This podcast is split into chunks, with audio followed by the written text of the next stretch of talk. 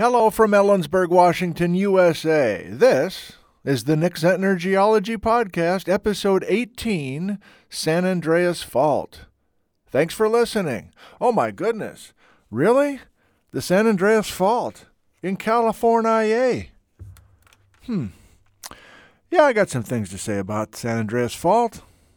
For many years, that was the place to talk about earthquakes. In other words, if you were teaching a Geology 101 class and it was time to talk about earthquakes, you talked about the San Andreas Fault in California, man. And this is the first of, I think, three episodes that we'll devote to earthquakes.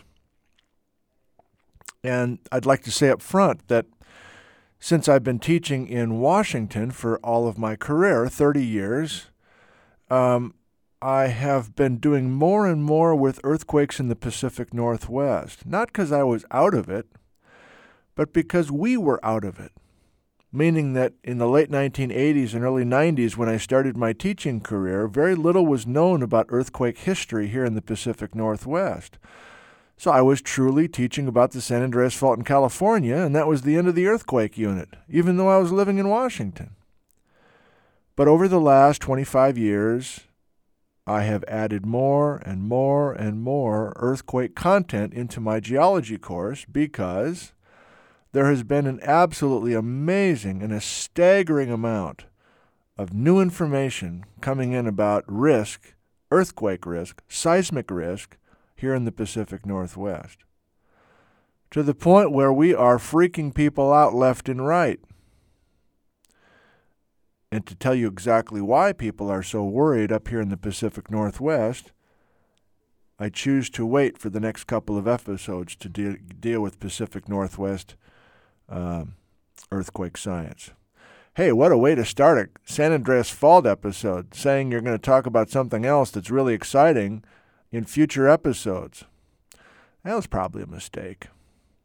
But anyway, you're still here, and it's time for us to talk about the San Andreas Fault.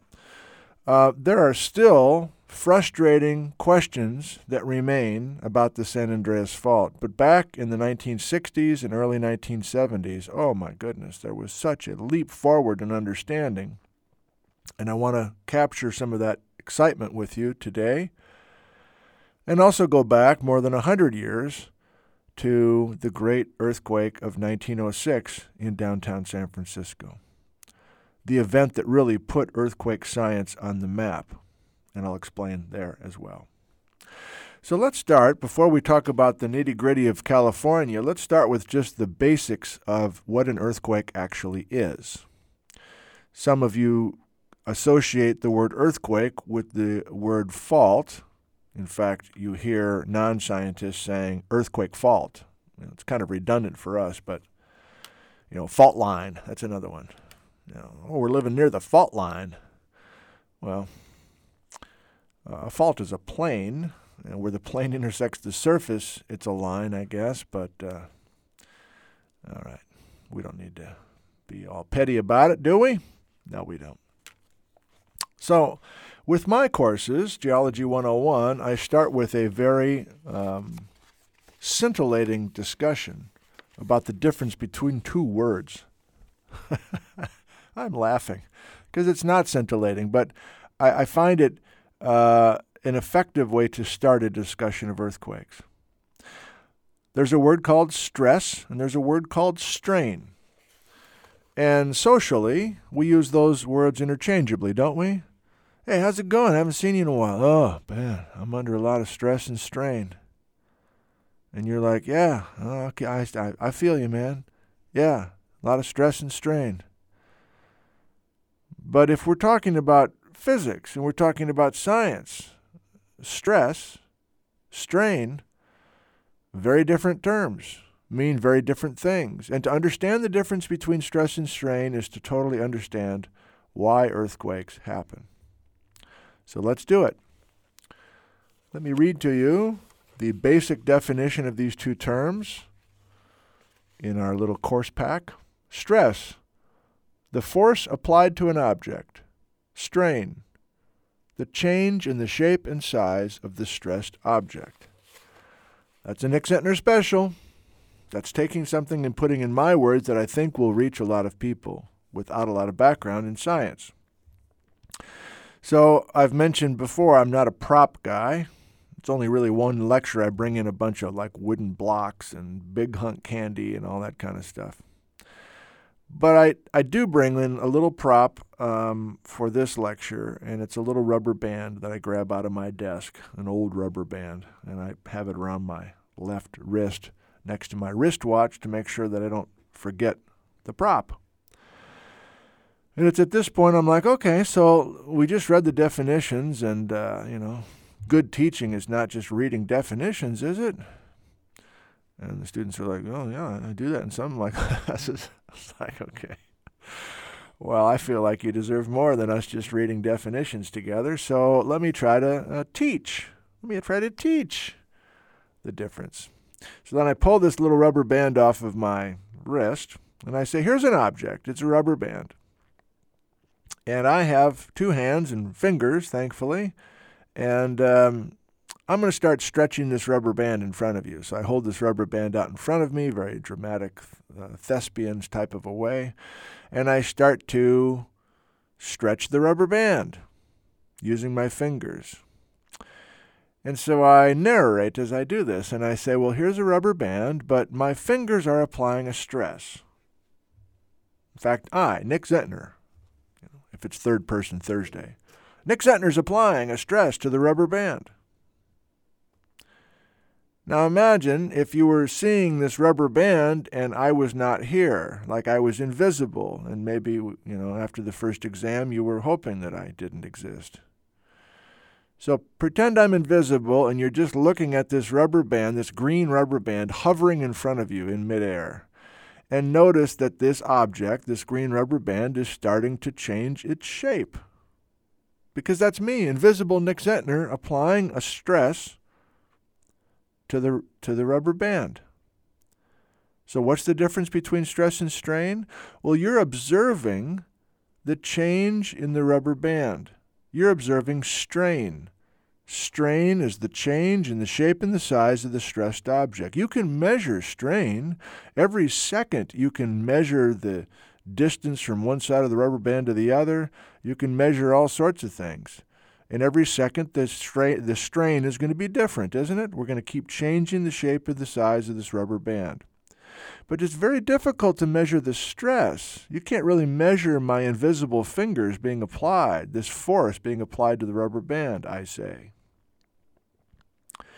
Okay, and then, you know, some of the students write that down and they've kind of got the difference and they use the little rubber band picture in their notes and everybody seems to be Okay, and then we move on to the next concept. And I remind them, like, what are we doing? Why are we talking about a rubber band? We're trying to figure out what an earthquake is. And I'm reminding you of that right now as well. Next concept. We all know that this rubber band is elastic. What does that mean? And students will say, it stretches, or uh, you can bend it. I'm like, well, kinda, but what truly is elasticity. If you have an object that's truly elastic, what does that mean? And rarely do I get a student to kind of enunciate what we want. But it's this. If you're truly elastic, you apply stress, you create strain, but then if you remove the stress, the object has the ability to go back to its original shape and size. That's truly what an elastic body is. Let me say it again. That seemed like a lot of words. It's not that hard, though, I don't think. We sometimes call a rubber band an elastic band, meaning if we stretch it and then let go, it'll go back to the way that it was. That's the elastic nature of that substance, of that, of that object. And in the case of this rubber band, I'm applying the stress with my fingers. If I remove the stress with my fingers, the elastic rubber band goes back to the way that it was. Then I say, would you believe me if I told you that rocks are elastic? Like we have laboratories that can measure crazy amounts of stress that you put into these rocks. And then you remove the stress. And the rocks, if given the right conditions and the amount of time, the rocks will slowly morph back to the way they were. I tell my students, just take my word for it. I've never seen it personally myself, but I've, I've been told in these labs, these analytical labs, that you can actually get rocks to behave elastically. Okay, fine. Let's finish the thought. If you are elastic, that means you have an elastic limit. This is the biggest point so far in our episode. An elastic limit. What's that? It's the point of no return. We all know we can take the rubber band and I can continue to stretch it and I can let go and the rubber band goes back to the way that it was. But we know that if I go back to stretching it and I stretch more and more and more, and then I actually do it for the students, if I just keep, you know, big theater performance now, if I just keep, keep, keep with my fingers more and more stress, if I never back off with the stress, I'm doing this with my I'm doing with a rubber band right now in the room here in the podcast episode. I keep going, and then finally, ouch. You snap the rubber band. I have exceeded the elastic limit of the rubber band. I never removed the stress that I was pumping into the rubber band, and I snapped the rubber band. So, what's an earthquake? You got it. Rocks have an elastic limit just like a rubber band does. And the stresses that are being pumped into certain rocks at certain points around the world, those stresses never back off. And so you keep snapping rocks. You keep breaking rocks. You keep pumping stress into certain rocks in certain mountains until you have a failure an earthquake. So the next time you read or hear or see a, uh, a tweet about some terrifying earthquake someplace, you can think about the human suffering because you're a reasonable person with a heart and a soul. But scientifically, I want you to remember that some rock snapped nearby, typically underground. We snapped a rubber band. That's what an earthquake is. We've exceeded the elastic limit of that rock. We got it? Okay. We know plate tectonics now. We know that most earthquakes happen at plate boundaries, and we know, therefore, why the stresses are being pumped into certain rocks. We're pumping a lot of stress into rocks at plate boundaries because these plates are fighting with each other if you're in the middle of a tectonic plate, you're not going to be pumping a bunch of stress into those rocks. That's why earthquakes are not a big deal in Chicago, but they are in Seattle or San Francisco. Feeling comfortable there? Okay. Next concept there is a point on a fault underground where the rubber band begins to fail first. It's an awkward statement, but let me try it again. I'm talking about something called the focus of an earthquake. The focus or the hypocenter of an earthquake. What is it? It's the point of initial failure underground. It's the point in the subsurface where the rock begins to snap. And then, if it's on a fault plane, that failure continues to sweep across the fault plane itself. But uh, hypothetically, there's one point of initial failure, and that's called the focus of an earthquake or a hypocenter. Why is that important? Well, there's a bunch of energy, there's a bunch of seismic waves. There are a bunch of seismic waves that radiate out in all directions through the Earth interior from that hypocenter. So, where the ground first breaks underground, that's the initiating point of our seismic wave energy our earthquake waves. And you're like, oh, is that the same as epicenter? Because I've heard of epicenter. No, that's different. Epicenter is a point on the surface of the earth that's directly above the hypocenter. The hypocenter is underground where the rock first broke, and there are different depths that you can get to the hypocenter from the surface. But the epicenter is known to every that term is known to everybody because uh, first responders are trying to figure out where the epicenter is and getting help there because that's the point on the surface of the earth that's as close as humanly possible to have your subdivision next to the hypocenter. And if there's a lot of energy released and it's a big magnitude earthquake, it is a grim scene at the epicenter. That gets us quickly to magnitudes and the Richter scale devised by Charles Richter. It's a scale that was designed for California earthquakes. The Richter scale is particularly good for uh, earthquakes up to magnitude 7. But once we get to these great earthquakes, which we'll be talking about up in the Pacific Northwest or Japan or Sumatra, the Richter scale does not do a good job of um, capturing that amount of energy. So we'll go to a moment magnitude scale for those. But for the California earthquakes on the San Andreas Fault, it is the Richter scale that is the common way to measure the amount of energy being released from a hypocenter. You've heard the Richter scale. You've heard these numbers like, oh, that was a 5.2 or a 3.1 or a 7.9. What, what do those numbers mean? Why do they have decimal points? Well, the Richter scale basically is a scale goes from 1 to 10, 10 being the worst earthquake. It's kind of an open-ended scale, but 10 is in the Richter scale world is kind of the end of the line. And the idea is we're compressing all these crazy amounts of uh, variable amounts of energy released from the hypocenter into this very simple 1 to 10 scale. And there's different ways to describe this, but I choose to do it this way. If you take the amount of energy released during a magnitude 4.0 earthquake on the Richter scale, and then compare that to the amount of energy coming out of a hypocenter for a magnitude 5.0 on the Richter scale, the amount of energy being released by the hypocenter is 10 times.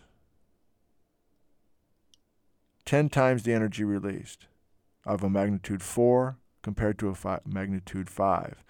But here's how this w- scale works it's a logarithmic scale. So if we compare the energy of a magnitude 4 with a magnitude 6, that's 10 times 10 the amount of energy released. So there's 100 times the energy released from a magnitude 6 than a magnitude 4. If we compare magnitude 4 with a magnitude 7, we, we compare 10 times 10 times 10. Now we're up to 30 times. Oh, shit. 10 times 10 times 10. A 1,000 times compared to the magnitude 4. Do you see how this works? We need those decimal points because we have a crazy range of energy um, release uh, just between whole numbers on the Richter scale. Uh, that was not my best effort to explain the Richter scale, but I want to move on. Sorry. Um, I do want to talk about the San Andreas Fault itself, and that's kind of what I was thinking about as I was doing the Richter scale deal, to be honest with you. So, as plate tectonics became accepted worldwide in the 1950s, 1960s, and 1970s, there was tremendous excitement, and for good reason. And most of the plate boundaries were kind of um, mysterious or kind of diffuse or underwater or when they deal with these trenches and like I can't relate to that like in the deep ocean trench like the Marianas Trench I've heard of that but it's so deep I don't get what's going on there. My point is the San Andreas Fault became a major feature and a major story with the early adoption of plate tectonics because here we had millions of people living within a stone's throw of a plate boundary. It wasn't a trench. It wasn't an underwater sea uh, seafloor spreading center. It was a crack running right down the state of California. And it wasn't just any old crack, it was the San Andreas Fault, which is the plate boundary, the transformed plate boundary between the North American plate on the east side of the fault and the Pacific plate on the west side of the fault. And maps started showing up in newspapers. Maps of the state of California with a huge crack going right down the middle of it. A huge crack going from San Francisco, like downtown San Francisco, running to the south to the east of Los Angeles and then down into the Gulf of California in Mexico. And this was disturbing to many. You're kidding me. This new thing called plate tectonics with moving tectonic plates? All right. And two of the biggest plates in the world are trying to move past each other in our state? Underneath the freeway that I drive to work every day? Oh, my goodness. And as soon as maps and basic concepts of the San Andreas Fault became uh, out there, became absorbed, I, I guess, uh, there was a big earthquake in 1971 in Los Angeles area, in the San Fernando Valley. And there was also a lot of recollection of the 1906 great earthquake in San Francisco that destroyed most of downtown San Francisco, mostly due to fire. So, what do we know about the San Andreas Fault? We know that the North American plate and the Pacific plate continue to have disagreements. The North American plate moves southwest a couple inches a year. The Pacific plate moves northwest a couple of inches a year. That's not really a collision. That's not really a divergent or separation. That's a grinding past each other thing. And so there was euphoria that we finally figured out why earthquakes were happening in California. And there were cocky young geologists. I, am still looking for this old film that I used to show at the beginning of my teaching career. I wish I could figure out how to find that thing on YouTube or something. I can't remember the name of it, but it had this corny 70s music and uh, looked like Streets of San Francisco from, uh, from TV. But they had this geologist who was you know, probably 33 years old, and he had like big sideburns and this groovy, you know, open collared shirt. And he's looking right into the camera, and he says something like, you know, by the year 2000, we'll be able to forecast every earthquake in California. And he had good reason to be cocky because they just made this huge uh, breakthrough in understanding of why earthquakes were happening regularly. It's a plate boundary, there's tectonic plates, that's all been figured out. But if you ask me, and many, we've made hardly any progress in the last generation with forecasting earthquakes on the San Andreas Fault. And basic questions remain. Like what? Well, we don't have any evidence that the entire length of the San Andreas Fault moves at once during an earthquake. Like the San Andreas Fault runs from the Gulf of California in Mexico all the way up to Cape Mendocino in Northern California, and then it turns out to sea. So that's like a thousand miles or more along the length of the San Andreas Fault. There's no evidence that a huge earthquake ever caused the entire San Andreas Fault to rupture one dur- during one earthquake. The big earthquake in 1906 ruptured everything north of San Francisco to Cape Mendocino. That's a pretty big section of the San Andreas Fault, but everything south of San Francisco did not slip during the earthquake. Do you remember our episode a couple weeks ago or a couple times ago? Uh, when you have an earthquake on the San Andreas Fault, the land slips sideways. I'm doing this with my arms right now, two arms next to each other, and I have a big earthquake, and I just shift my arms uh, past each other. I grind them laterally or shift them laterally. I don't do any up or down with my arms. And so that's the story. And historically, and even prehistorically, we've been able to determine that there are individual segments of the San Andreas Fault that release energy. Again, the whole length doesn't go at once.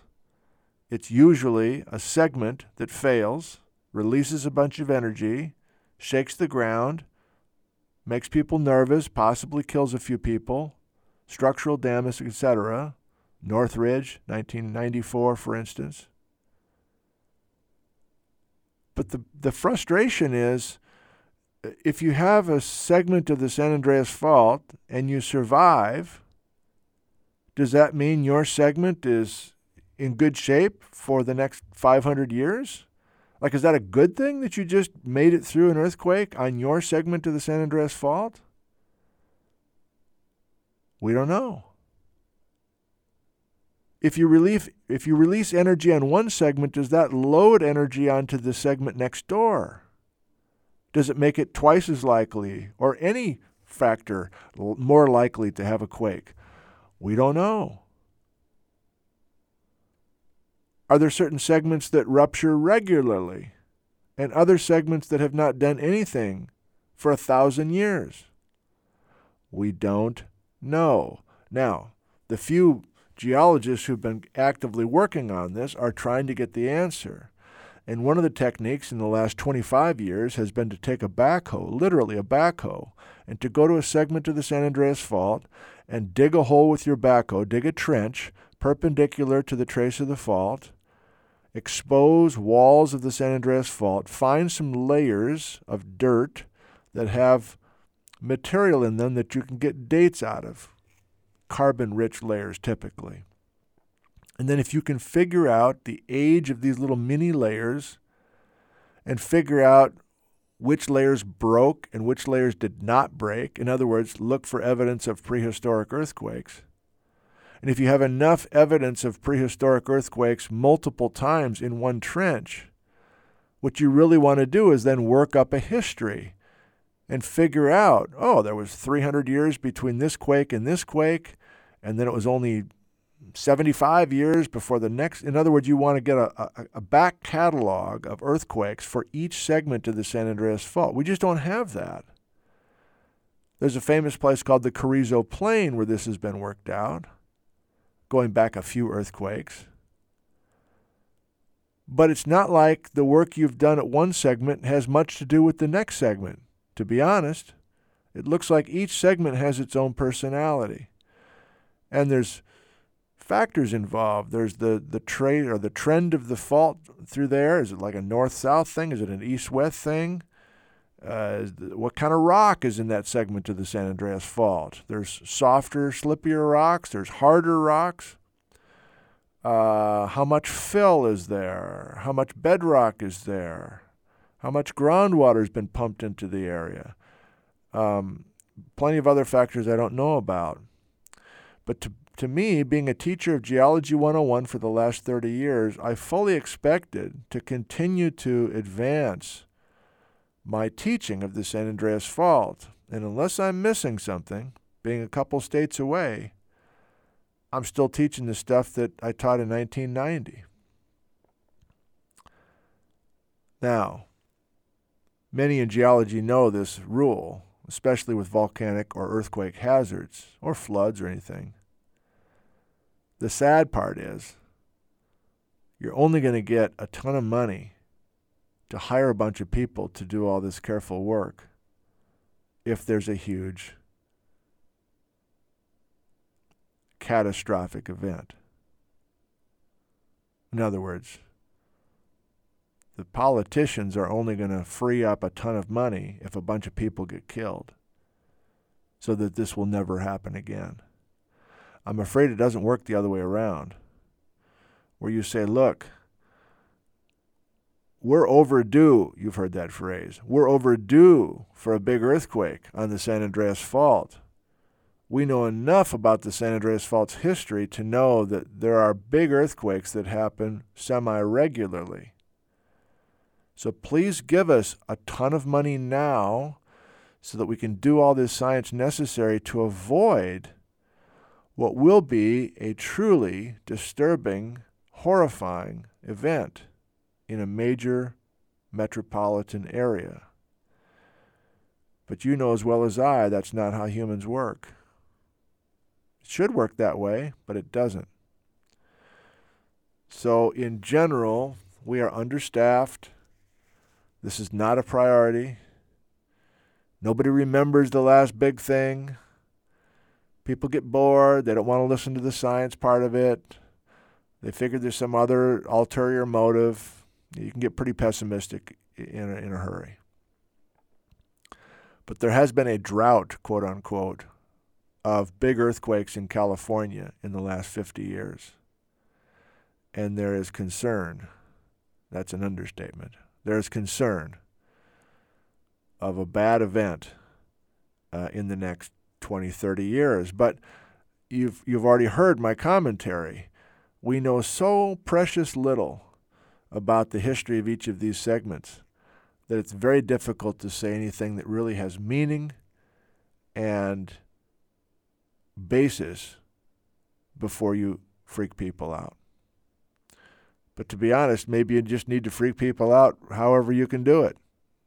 Not to scare them, but to get the leaders of the purse strings to free things up. I am not an environmental geologist. I tend to avoid people versus nature type stuff. Um, personally, it's disturbing to me. For the most part, it's just a bunch of sad stories and a bunch of dumb stories of people doing stupid things and avo- uh, ignoring the science and everything else. But in this case, I, I can't just avoid people because that's one of the main reasons that this is an interesting and important set of topics. So I confess to you, I may be out of it with some of the advances in California, but I don't think so. What I am totally on top of is Washington geology. And in the next two episodes of this podcast, we're going to be firmly planted in the Pacific Northwest and realize how different our earthquake histories are here than they are down in California. In other words, the San Andreas Fault does not come up through the Pacific Northwest. And it, to me, is an inspiring and impressive story of a major advance in understanding plate tectonics and seismic risk just in the last 30 years. Just during my teaching career, there's been a complete abrupt, abrupt or abrupt, an abrupt uh, change in our understanding and, more importantly, public awareness. Hey, that's the next couple of episodes of the Nick Zentner Geology Podcast. Conveniently, I'm Nick Zentner, and thank you for listening.